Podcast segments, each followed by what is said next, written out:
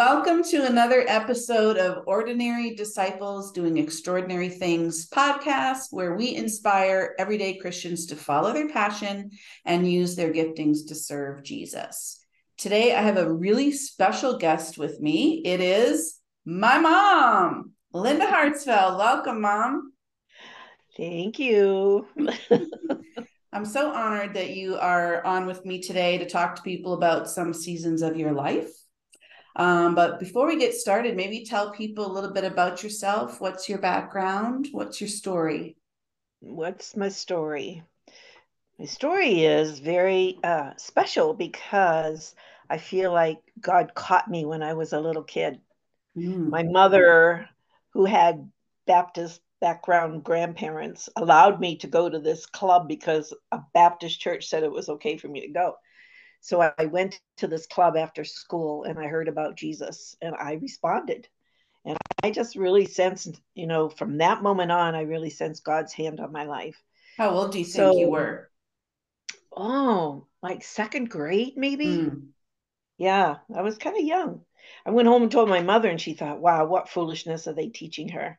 You know, she just let me go. Mm. Anyway, um, so later when I was in, oh, many things happened in between. My mom became a Christian because an aunt and uncle moved from Canada to Maine and they started taking us to church. And then I grew as a Christian, understood a little bit more what happened to me. But in middle school is when I really felt a call on my life to be a missionary. I was reading my Bible one day and I was reading the story about Jesus sending out everybody two by two. And I just thought, wow, I don't know. Just, I felt mm. like the voice of God said to me, I want you to be one of those kind of people. Yeah. And then, then I thought, oh, am I going to go by myself or am I going to go married?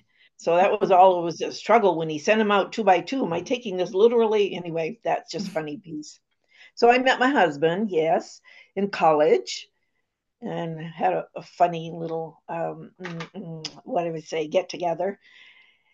Because, anyway, I liked him because he was so steady and um, seemed like a nice, stable guy. And I came from an alcoholic home and, you know, a little, a lot of upheaval. He was a PK. Anyway, um, so we eventually ended up going overseas to Asia as missionaries and was there for four years, where you were born. Yeah. Your sister was born. And um, just God really met me after two years of being there in a very unique and wonderful way of just bringing his presence into a prayer meeting. And uh, it just uh, changed my life. Mm-hmm. Uh, was his presence was so bright. It was brighter than lightning and just very awesome and holy. And I just saw all of us going on our knees, prostrate before the Lord. Is that the right word? Prostrate. Mm-hmm. Before the Lord yes. and Jesus, and, and the verse that went through my mind at the time, which I didn't know then, was at, at the name of Jesus, every knee will mm. bow. And that just really shook me. And it was like Jesus just became my psychologist from that point on. It was just a really big breaking point, just opening me up and just I just over the years till this day, I'm still growing and learning about my background and how it influenced me and how I can live for Jesus, how I can uh, change and be transformed, not just live by rules, but be transformed mm-hmm. inside and probably two two books that have really uh, been very profound effect on me lately was one was Wendy Backlund's um, Victorious Emotion, which we've poured over the pages copiously. Oh, I've, I've read it three or four or five times. I've been through it with several people and just finished going through it with another friend recently. Well, last fall probably anyway, uh, just realizing that I'm such an emotional person and how my emotions affect me, and um, realizing that a lot of my emotions were not built on truths. Mm. And so constantly um, filtering those and just finding God's stable stability in my life and his truth. Yeah. And then the second book would be probably The Gift of Years by Joan Chittister and learning about what it's like to grow older. Here Mm. I'm 81, you know, um, still adjusting to being older and just sifting through all of my own preconceptions and that grid that's there about older people and just finding new vitality for life. And probably the not a book, but the third thing that probably has given me life as a older person has been getting into making hug books and being creative and just really being able to pour my love into these hug books like so what's a hug pages. book hug book is telling people or women mostly i've done it for a man um, how special they are what they mean to me if it's a special person if it's generic then i'm just giving it to anybody that i might meet on the street or restaurant or whatever then it's more generic. But when it's like for my grandchildren or my daughters, then it's more specific. So it's making people feel good about themselves and knowing that they're loved and giving special Bible messages. And um, people are always challenging me to do different things, and that that's good. I'm coming up with some new ideas, but I didn't really know that I was that creative. I thought that was dead in me. I thought I could decorate, but not you know do creative i was surprised at how you've taken to that creative activity. It's kind of like making a scrapbook but yeah. no pictures but it's more messages and just creating colors and, and, yeah yeah. And um, i remember my friend patty introduced me to, to art. She's very artistic. And we were having this class at church and she wanted us to paint a picture. So i started painting the picture well, I finished it and I thought, I hate this picture. And I just ripped it in two, shocked my friend Patty that I would do that. And I just said, I hate this. so I've come a long way since wow. then. That yes, was only have. like four or five, four or five years ago. She's um, hung in there with me and taught me a lot. And I taught probably taught her some things too. I've taught her how to cut pages. Like I like all of it. I like picking out the paper and I like cutting it and I like putting it together and I like putting the messages in. But she only likes the creative part of just putting that final page together and she comes up with new creative ideas. So that's her forte. But I like it all. Good team. You make a good team then. Yeah. So In you're fact, finding we did a hug book. I cut out all her pages as a gift to her. I, I remember that. I think I was there for part of that. so you found an activity even in your um, later years that you never knew was inside of you. Yes. And then the other thing in my life was that I never wanted my mother to go into a nursing home. So I had the opportunity, which I never thought was going to happen because my mother is pretty stubborn. It comes down the line pretty good to all the grandchildren, even. But um, so she did finally come live with me for three years. And it was just really a pleasure to be able to take care of her. But I learned a lot. Yeah, so that's some, one of the things I thought we could talk about today was yeah. just laying down your life in a season where there's just care required, whether it's an illness or aging. But you you had to adjust your life quite a bit, not mm-hmm. in a mm-hmm. negative way, but you know, you couldn't there was seasons where you couldn't really leave her alone or right. Um, um, so yeah, I had to withdraw some from my activities yeah. like singing in the choir. I just couldn't manage it all. And um, what I learned, I learned a lot about myself. I wish I could have changed some things, you know, and just be much more in connection with my mother, which I'm trying to change now that I'm taking care of my husband. Mm-hmm and I learned that even sometimes I could get angry and walk away from it and maybe do a circle in the house or whatever, but I could come up with a creative idea. And that was the first time I ever thought, wow, God can even use my anger and give me some mm-hmm. creative ideas. I didn't know He did that. I don't know if He does that for other people, but it works for me. Sometimes I just need to take a breath, you know, and walk away from a situation and come back at it fresh. And then it's not easy to take care of someone 24 7. Oh, I got frustrated because it was so contradictory. Behavior is so contradictory sometimes from them the people Yeah. you're taking care of. So how old was grandma when you were taking care of her? Like Ooh, 89 90s. 90s. in her 90s. Yeah. She died 94 and I took care of her for three years. So that was 91. Yeah, I just wish I had been a little more. I was I was almost like a mother. I was thinking more of caring instead Mhm. of the emotional piece, which I'm trying to work on both now. So now here I am, 81, taking care of a husband who has had Parkinson's for eight years. No, close to 10 years probably. But just have recently had an operation and it just kicks the Parkinson's into craziness. And um, so he's recovering. And Slowly but surely. right. And there's been changes, things I didn't expect.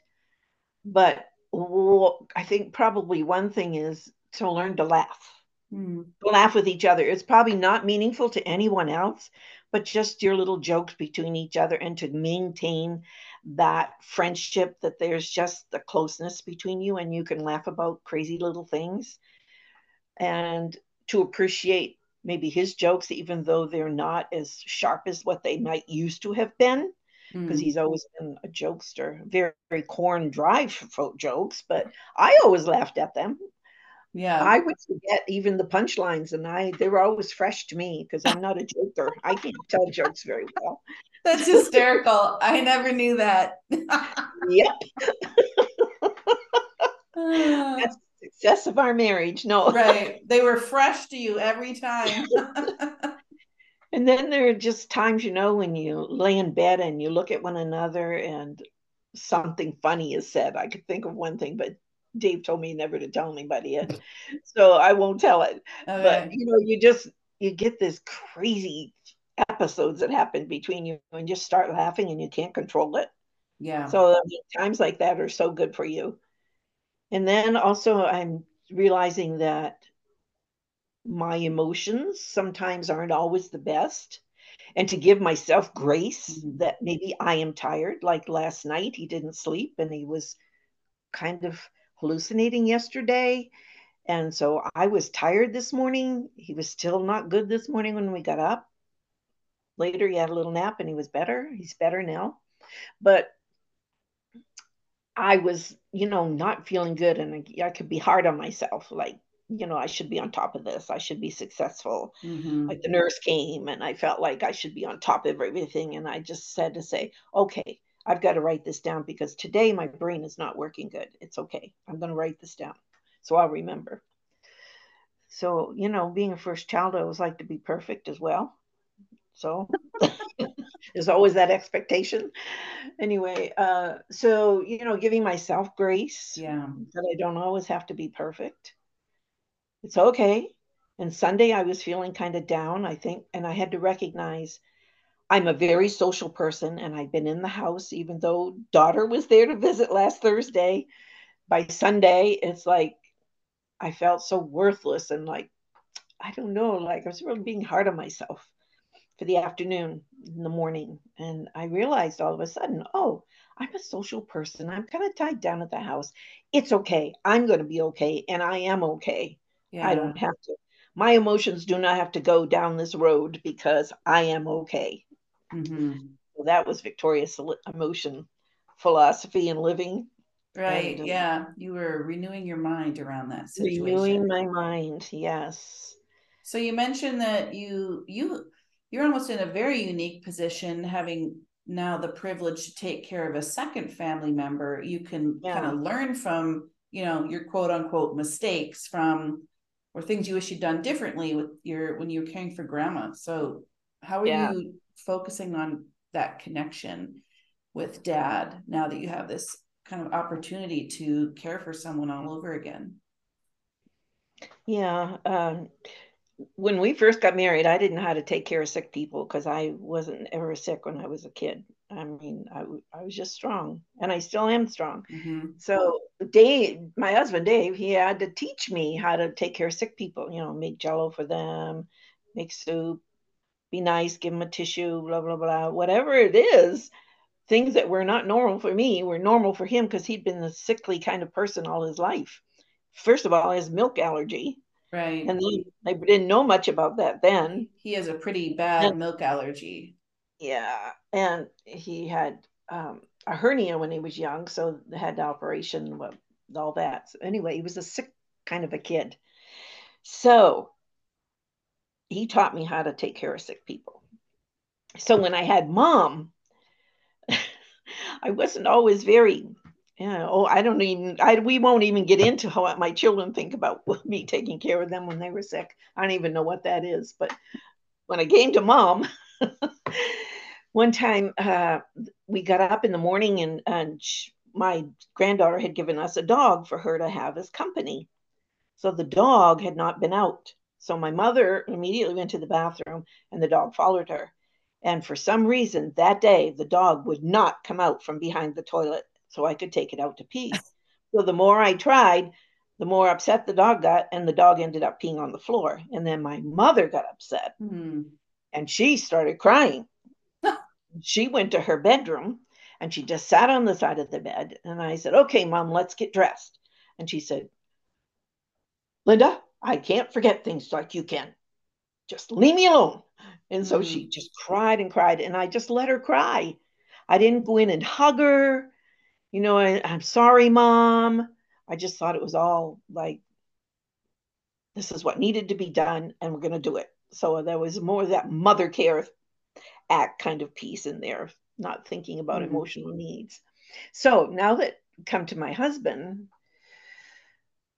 when uh, I'm a much more sympathetic person with him than I was with my mother. And I know it's because of that experience. Mm.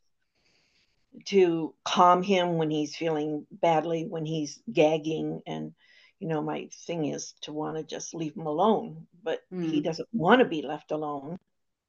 Uh, maybe I like to be left alone, but that's not how he likes. Mm. So to be there and give him a tissue, wipe his face with a washcloth if he needs it, or just pat his back just to let him know I'm there. Right. Um, very important to him. So that's what I can think. I can think of other things like to try to let him be independent, but yet help when needed. And sometimes that's a really difficult balance. Yeah. yeah. Very, very difficult balance. It's you want to you want to help so they're not in danger, but yet you got to give them the freedom to do a little bit dangerous thing yeah. without hurting themselves. So what do you think the balance or what do you think the biggest thing is that you've learned about Jesus or that has changed in you as a result of um, you know serving your family in this way? I serve my husband in every way that I do because of my love for Jesus. Otherwise, I think I'd be a, a horrible person to live with. Mm. But because I love Jesus and I think about his principles, his love for the Father, I want to please God. I want to praise and worship. I want to lead with a loving spirit. I want to live with a loving spirit. Yeah. I think when I had that episode back in Vietnam and Asia, that was probably the thing that started happening in me that I realized that God loved me, not just the world. He really did mm-hmm. love me. He cared about me. And just my journey ever since then has always been to love, to love, to love. I, in fact, the older I get, the more I realize that's the most important ingredient in life mm. is loving. So true. I don't know if I always do it well. I try, but yeah, and you know that's my goal. That's my purpose in life. Yeah, yeah, we we have core longings, you know, to be loved, to have purpose, to have significance. Um, all of those things come when you're following God's purpose, principles, right. and truth and that loving piece love love love is so big. Well i really appreciate you sharing your story today. I know you're a little nervous but it was fantastic. I think it'd be really fun to have you back on and talk about um, the encounter you had with God in Vietnam and how now that you, you know, I don't know how many years ago that was, like oh boy, yeah. 40, 40 45 19, 1971 probably. To have the the um you know the ability to look back at your story and see how God just weaved your story together um, I think would be really fun for people to hear, especially if you're, you know, a little younger, you know, you don't know what it's like to live with God decade after get, decade and just see him like strategically put things together and bring you to, through healing and transformation is I think that's kind of fun about I'm 51. I think that's fun to have like, you know, several decades I can look back on and yeah. see how God's weaving my story, you know. Yeah. Would you like to come back on again? if you ask me, I might. okay, you can't say no. Well, and I, I want to say, I think Victorious emotion probably helped me um, think through these mm-hmm. God encounters because of the yes. 30 day journey that she encourages you to go through. And I've done it several times, three or four times, that you look over God encounters and you have the you take the time to say, okay, this was an encounter you gave me. What am I to learn from it? What were you trying to show me? Yeah. And there's so much more yeah. than what you ever thought was there. So this is almost a mini infomercial for the book. So let's it's Victorious Emotion by Wendy Backlund. She and her husband are at, Bethel Redding. It's a fantastic book. I'm actually going through it right now with a oh. friend who was like, Hey, would you like to do a book together? And I said, look at victorious emotions because i will do that book with you. I like you have done that 30 day journey multiple times and I, I am looking forward to doing it again because it comes at the end of reading the chapters. So right. i'll probably be doing that by november december. It's such a rich rich experience. Well thank you for asking me anita. You did a good job you look beautiful. oh my goodness. Thank you, mom. And thank you, everyone. We'll be stay tuned for another episode in a couple of days.